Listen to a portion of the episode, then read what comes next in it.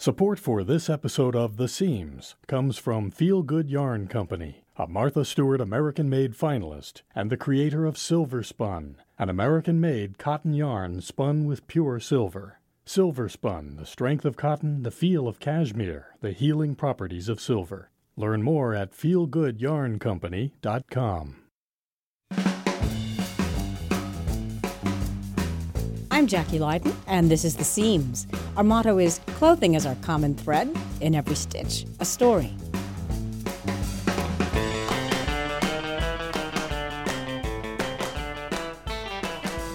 It's New York Fashion Week. We'll be checking out the spring summer 2016 collections. They run September 10th to 17th. Now, every New York Fashion Week is a kind of trade show, playoffs, and a drama festival, all combined in one. And if you've never been to one, well, you can come along with us on our social media, or you can follow along on the Council of Fashion Designers of America website. That's CFDA.com. There are 200 shows. But you know, the Seams attitude is all about our education, your knowledge, and what we can learn behind the scenes about the fascinating business of fashion. So, with that in mind, we thought we'd start this episode with a writer who literally wrote the book on 90s fashion. Maureen Callahan. Her book, Champagne Supernovas, told the story of Kate Moss, Alexander McQueen, and Marc Jacobs. But for spring summer 2016, we're not starting in the 90s. We wanted Maureen to tell us about the designer she's most excited about. And it turns out that she's really closely watching a, a castle on high, Givenchy, the historic haute couture house from Paris, and its creative director, Riccardo Tisci. Givenchy is opening a new flagship store in Manhattan. And guess what? We're all being invited to the Givenchy show. Well, sort of, if you were lucky enough to get a ticket in their online lottery. Here's Maureen with more about the Givenchy show. The scope of it is massive. They're going to give away 1,200 tickets online. They're going to set aside 280 expressly for fashion students. FIT, Parsons, these are kids who are normally totally back of the bus when it comes to Fashion Week.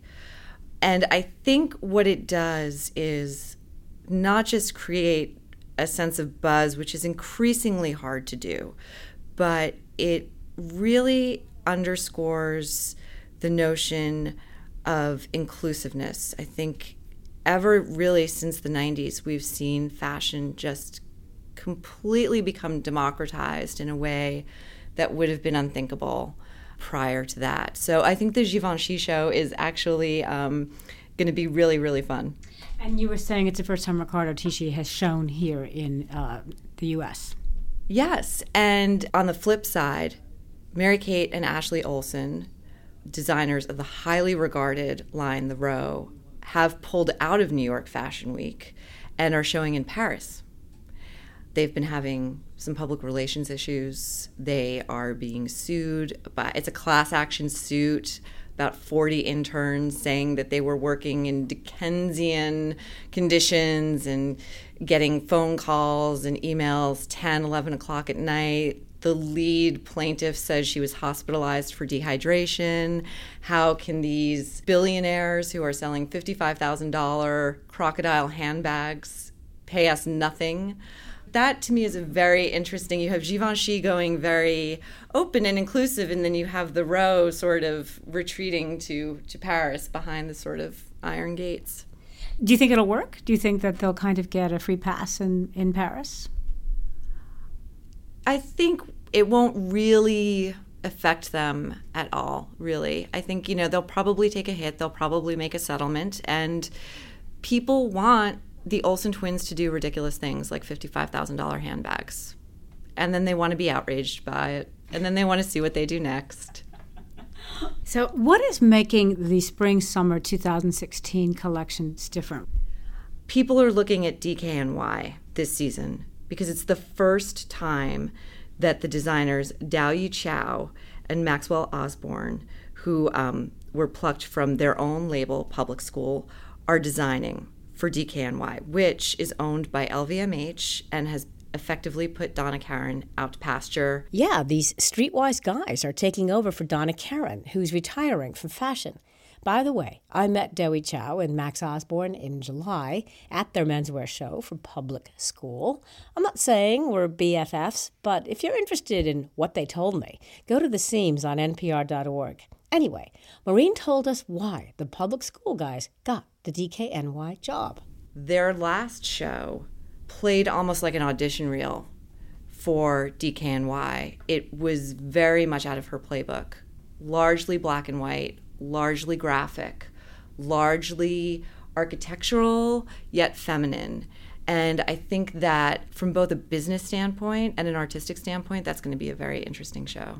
How do designers like these two, like Dao-Yi Chow and Maxwell Osborne, reinvent themselves for a line like DKNY. I mean, because what I was looking at was, you know, this very edgy, everyman stuff that really channeled streetwear.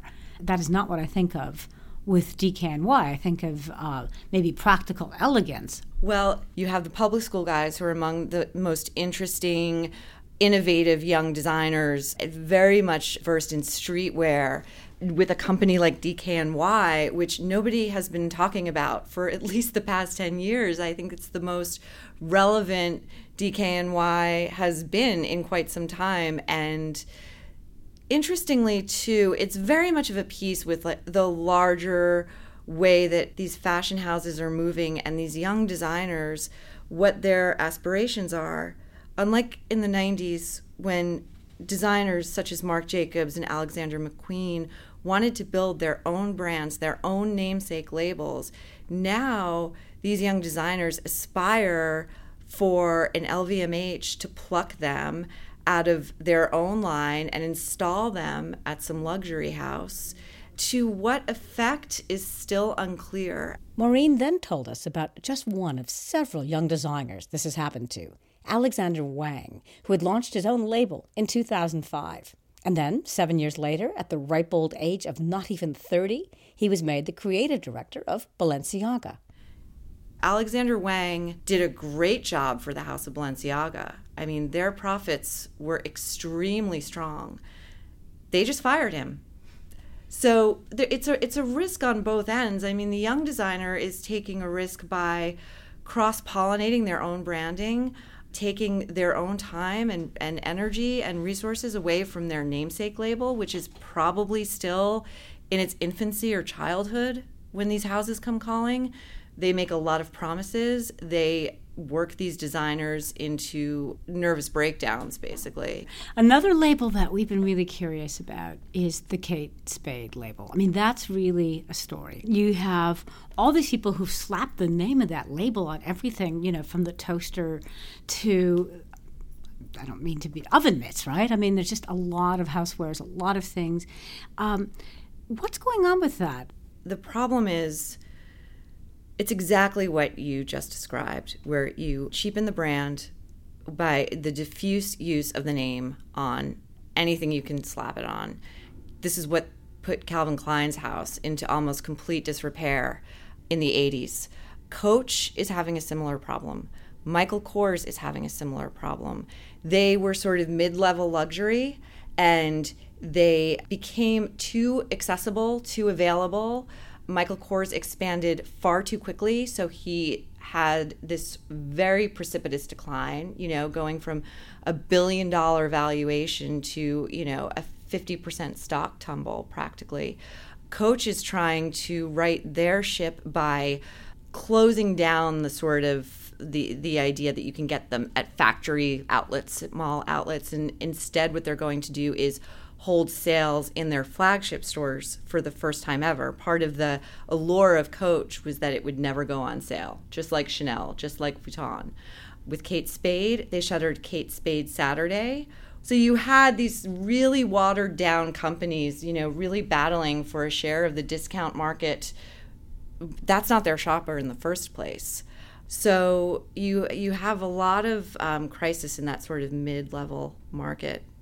You know, you spoke a moment ago about um, the democratization of fashion since the 90s, and luxury has done really well since the recession of 2008. And if you look at a line like uh, Diane von Furstenberg, that's been really, really steady and it's done really well. But when we talk about these other brands, you also get the sense of it doesn't take much. It doesn't take too many seasons.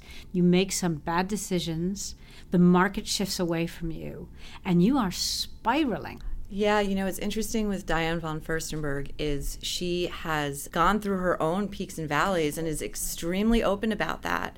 Her brand has a very clear, consistent vision, and she was also smart to get into reality TV.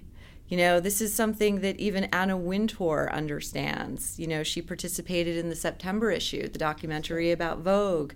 She underscored sort of the devil wears Prada even by showing up to that premiere wearing Prada. She understands that the costume gala now has to be open to Kim Kardashian. And Kim Kardashian has to be on the cover of Vogue, things that would have been unthinkable five years ago. You know, the landscape is really changing. And there are a number of people who love fashion and consume it and take it seriously, but also take it for the fun it is, who find the idea of someone like Kim Kardashian at the forefront of these places and brands really appalling.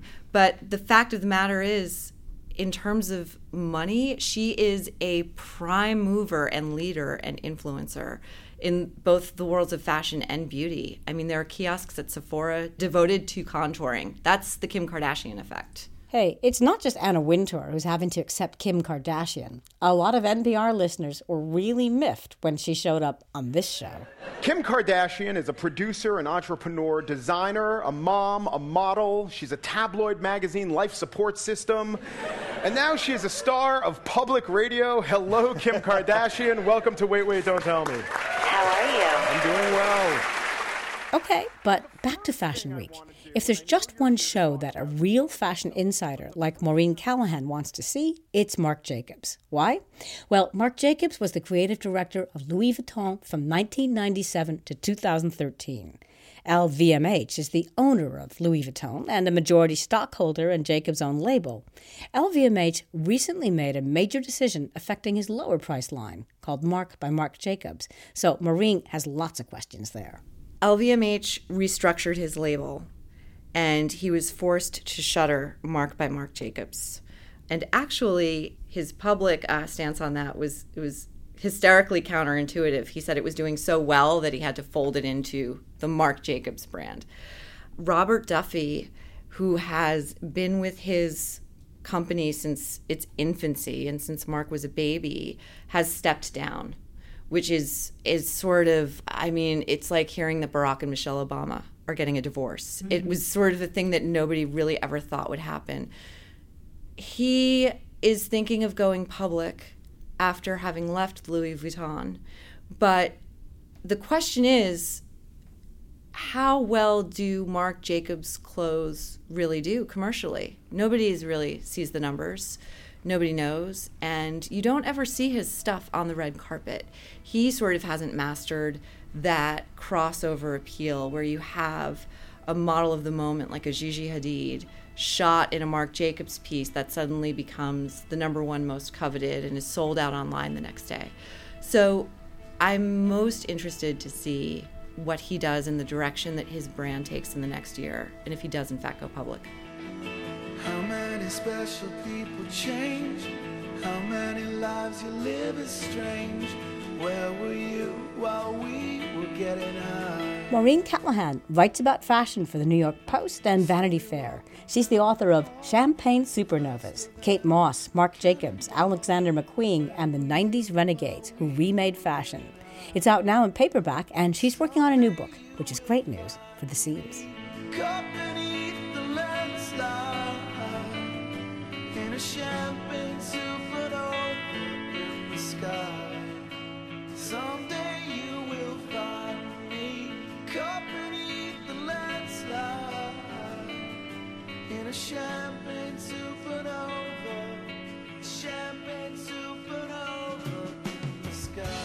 So, with Maureen Callahan as one of the fashion insiders, let's go to the ultimate outsider who writes about fashion. That's Cintra Wilson. Cintra has barely ever been to anything related to New York Fashion Week, yet she writes about clothes all the time. She's brash, she's funny. Some people find her kind of obnoxious, and others, like the Seams, worship her style of speaking truth to power, especially when it comes to the fashion business and the hype around it. She used to write about this for the critical shopper column in the New York Times. She now has a new book called Fear and Clothing Unbuckling American Style. She spent five years touring America to investigate the relationship between centers of power and what people wear. And we talked about it with her when we were in Brooklyn recently. Cintra started the book with her own experiences as a kid in Marin County. She grew up on a houseboat community back in the 70s that's one of the points that I make in the book is that I feel that growing up in the San Francisco Bay Area, absolutely marked me as a certain kind of fashion animal because of the cultural tendencies there. So, and I and I think that you can say this about uh, all of the places that I visited was that there was a very marked and noticeable difference in all of these regions. People dress differently in every region in fealty to the power structures and uh, you know whatever the main thing going on is there. And you know, Cintra has this whole theory about what she calls fashion determinism. It's kind of like if you wear it, it will come, something like that. I think that in, in much, as much as we are what we eat, I also think that we tend to become the person whose costume we're wearing. And that I recognize that in my past and growing up, uh, we're always doing fashion experimentation, you know, in your teens and early 20s, and that whenever I needed to change or grow, that uh, clothes were always sort of the agent of my evolution. I would I would always buy boots too sophisticated for myself and then learn how to walk in them, essentially, or how to behave in them, really. I, there are so many chapters I love, but this was one of my favorite. You write about New York high, New York low, the money belt in that chapter of the book. And you really show how the taste of Madison Avenue, which of course we all know is in Manhattan, you know, we've all seen Mad Men, and then out here going toward Queens, Jamaica Avenue. And you say that the clothing in these two places, that part of Queens is known for being extremely diverse. Indian populations, a lot of people with Caribbean backgrounds out here, certainly African American, but that the clothes mirror each other in this strange way. The clothes that you find on Madison Avenue and Jamaica Avenue. There's a great book by Paul Fussell about class in America, and he had this point, which I actually sort of, you know, discovered on my own and reified by experiencing it, uh, that the richest people in the world are invisible, as are the poorest people in the world but then I took that a little bit further and I went from Madison Avenue in New York, which is probably one of the most expensive shopping districts in the world, to Jamaica Avenue, which is one of the great bargain shopping avenues of the world, and found some really remarkable similarities in terms of just the style consciousness of like ostensibly the shopping district for the poorest people and the shopping district for the richest people. They uh, in both places they wear turquoise fur, for example things that you would not otherwise see unless you were very rich or very poor. I mean, a lot of. Uh, women's footwear. I mean, uh, pleasers in Jamaica. I mean, I think they're ostensibly aimed at the sex trade, but they are indistinguishable from the offerings of Christian Louboutin. There's a lot of very uh, slutty, kinky bondage PVC wear in Jamaica Avenue, which you can also find in Soho or at Agent Provocateur across the street from Barney's. I mean, it's it's interesting how slummy you get at the top of the income ladder, clothing wise. Because at the top of the income ladder, if it looks slutty, but you paid $1,500 for it, it can't be slutty? That yeah price is a certain inoculation against slutism apparently but i mean you can dress like a pimp on madison avenue by going to giorgio armani and buying an ostrich skin jacket you know or dolce gabbana and buying a white disco suit but in Jamaica, there's only one choice. I mean, it's like I find that very rich people like to dress sexy, as do very poor people, but they do it for different reasons. And then on Madison Avenue, you also have this one other option. You can also dress like the First Lady of the United States. You can't do that so much in Jamaica, Queens. I mean, really, what you're talking about is opportunity. And uh, in, if you're window shopping on Madison Avenue and you're a 16 year old girl, your jobs in the world, I mean, what you can go forth and make yourself is uh, limitless. You can be anybody. You can be a CEO. You can be Secretary of State. And if you are shopping in Jamaica, Queens, and you're a 16 year old girl, you have two choices pretty much, and they are hooker and nurse. Along with all the stores in Queens, in these neighborhoods, with all this more exotic looking stuff, lots and lots of uniforms for nurses and dental technicians and, and people who work. Um, you know, there's another quote you have in here. You just talked about Paul Fussell. Was it, is it Blake? How to recognize the meritocracy in things? The Blake quote that I, I wrote, uh, this was my last job for the Times, was writing about the Isabel Marant boutique, which I realized was incredibly similar to the Army Navy store around the corner from it. And uh, I quoted William Blake at the end. It's, a fool sees not the same tree that a wise man sees, says William Blake. And just see value where it is. I mean, it doesn't, you don't have to pay $365 for an army jacket unless you need to for that, you know, conferred status of brand magic. Well, you just said it the conferred status of brand magic. You know, there is something so subliminal sometimes about what people are willing to pay for an item, and we're talking about fashion, so we'll stick with that, that we're not consciously thinking about. And you're not immune from it, even though you know all this stuff. Just to the point where I have to ask you about the most expensive thing you ever scraped together to buy, like the most expensive thing you ever couldn't afford, but you had to have it anyway. Okay, in my defense, Alexander McQueen was actually alive when I bought that dress. I mean, it was still his line. It was not Sarah Burton. It was really Alexander McQueen. But you know, I'm yeah, I'm I'm I'm not a label whore in that if I can find it at the Salvation Army, I will. But every once in a while, you know, there's just if you find, and I actually kind of maintain, and I hate to say this, but I do think it's true. You can bend your credit card backward if you find a perfect item. And I have indulged myself a few times. I have actually never worn that Alexander McQueen dress since the first time I wore it. But the skirt that I bought, I wore, you know, weekly for 10 years, easy. Not 10 years, but, but five.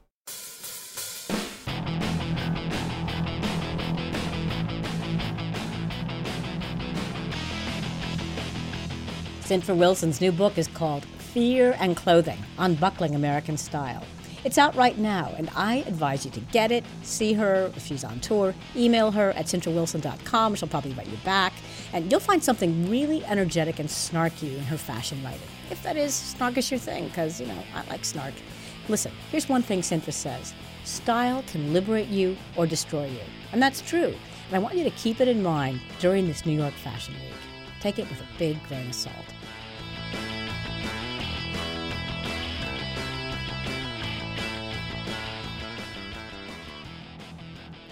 So, you say you're more of a conceptual fashion type. Maybe you're into futuristic looking fashion. What does that mean exactly? Some kind of 3D printed wearable tech? Bustles and corsets made from fiberglass? How about this for futuristic fashion? Go back to 1964 and imagine how fashion was going to look 60 years into the future. That's what designer André Courrèges did. Veronique Hyland is the fashion news editor for New York Magazine's The Cut, and she recently wrote about Courrèges and other designers who loved the space age. So Courrèges was doing these space inspired collections like the Moon Girl collection from 1964 with you know the go-go boots and the helmets and that kind of thing. With Courrèges it was really crazy because he actually also was designing electric cars, like little bubble-shaped things. And the goal was to create a Courrèges world where there would be apartment buildings and cars and clothes and all these things designed by him. So he really had this what what I learned about him was that he really had this kind of overarching vision for it. I never knew that. So he uh, not only what to put on your body, but how to live in toto. yeah, it's really this like this kind of Jetsons idea of what's going to happen and how the future is going to be so much easier. And then more recently, Hussein Chalayan, he's experimented with so many different technological things. He's really on the vanguard of that. And so for his spring 2000 show, he had a dress called the airplane dress that was made out of this material that almost looked like airplane fuselage. I think it was made of fiberglass. And it was operated with a remote control. So this shell would kind of come off, and there was like a pink tulle underskirt. And then for spring 2007, he did a show where there were these animatronic dresses that would actually change shape. So they started with like a Gibson girl corseted look. Mm-hmm would move on to the flapper, would kind of reference Paco Rabanne and have like kind of a 60s dress. And at the end, the dress just, you know, came off or the model was nude. So it was sort of a funny, like, take on fashion history, but it had that sort of futuristic tech element in there too. You know, there are very few people who push those kinds of boundaries now. Um, there's a lot of interest in like 3D printing, yeah, you know, it's interesting because the whole notion of fashion as tech and the 3D printing you just mentioned and laser cutting, we're not necessarily wearing as much tech as I guess I thought we'd be by 2015. Right. We don't go around in Mylar most of the time. Well, wearable tech, you know, has been such a, an interesting thing to cover because, you know, these devices are really exciting and the tech community is really excited about it. But I think there's sort of a disjunction sometimes with fashion. How are we going to get women to actually want to wear this. And sometimes it's, you know, made very pink or pretty or something. And I don't think that they've quite found the way to resonate with people. I think a lot of the devices that I've seen, I still say, but can't you do this on your phone? Or wh- why would this replace a phone or a watch or, or whatever? There's a huge race to see, you know, who can actually make the wearable that people will want to wear and that isn't nerdy. I think that the part of the problem is when you try to design and make things too space age, it doesn't really have that appeal to everyday people. So, what's the name of your story? And this is in the magazine? Yes, and it's called The Future is Perfect. Our amazing art and photo teams found these illustrations from 1893 that are kind of a satirical take on, oh, people are going to be wearing Elizabethan garb again in the 1930s. And it's sort of meant to be silly and not realistic.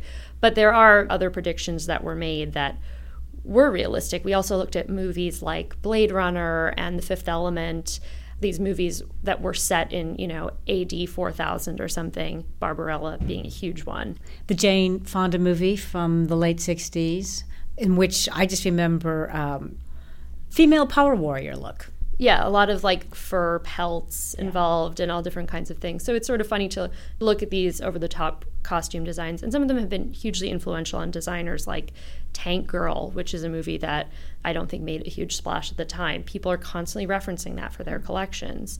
You know, something like Barbarella obviously comes up constantly, or, or the costumes that Gaultier did for The Fifth Element were huge.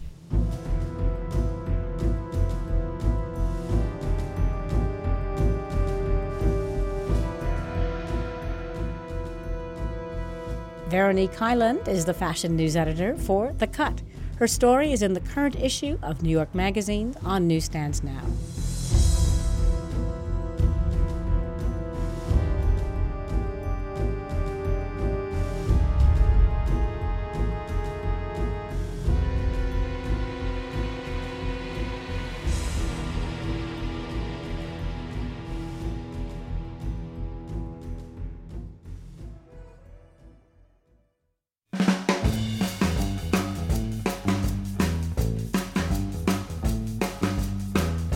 That's it for this episode of The Seams. It was produced by Elaine Heinzman. Our editor is Marcus Rosenbaum. Our intern is Georgi Goldstein, and our web designer is Jess D'Amico. Our theme song, Fortune Cookie, is from the album The Further Adventures of Los Straitjackets, and we use it with permission from the band, Los Straitjackets. The Seams is sponsored by the Feel Good Yarn Company. Check them out at feelgoodyarncompany.com. And to see photos from the stories featured in this episode, please look for us on Instagram, Pinterest, Facebook, and Tumblr. Just search for the Seams Podcast. Talk to us on Twitter. Our handle is at Seams Podcast. If you like what you hear on the Seams, please rate our podcast on iTunes and write us a review. And so check us out this week as the Seams goes to Fashion Week in New York. We'll be on NPR next weekend and be sharing cool stuff every day on our social media. I'm Jackie Lyden, your head seamstress. Thanks for listening.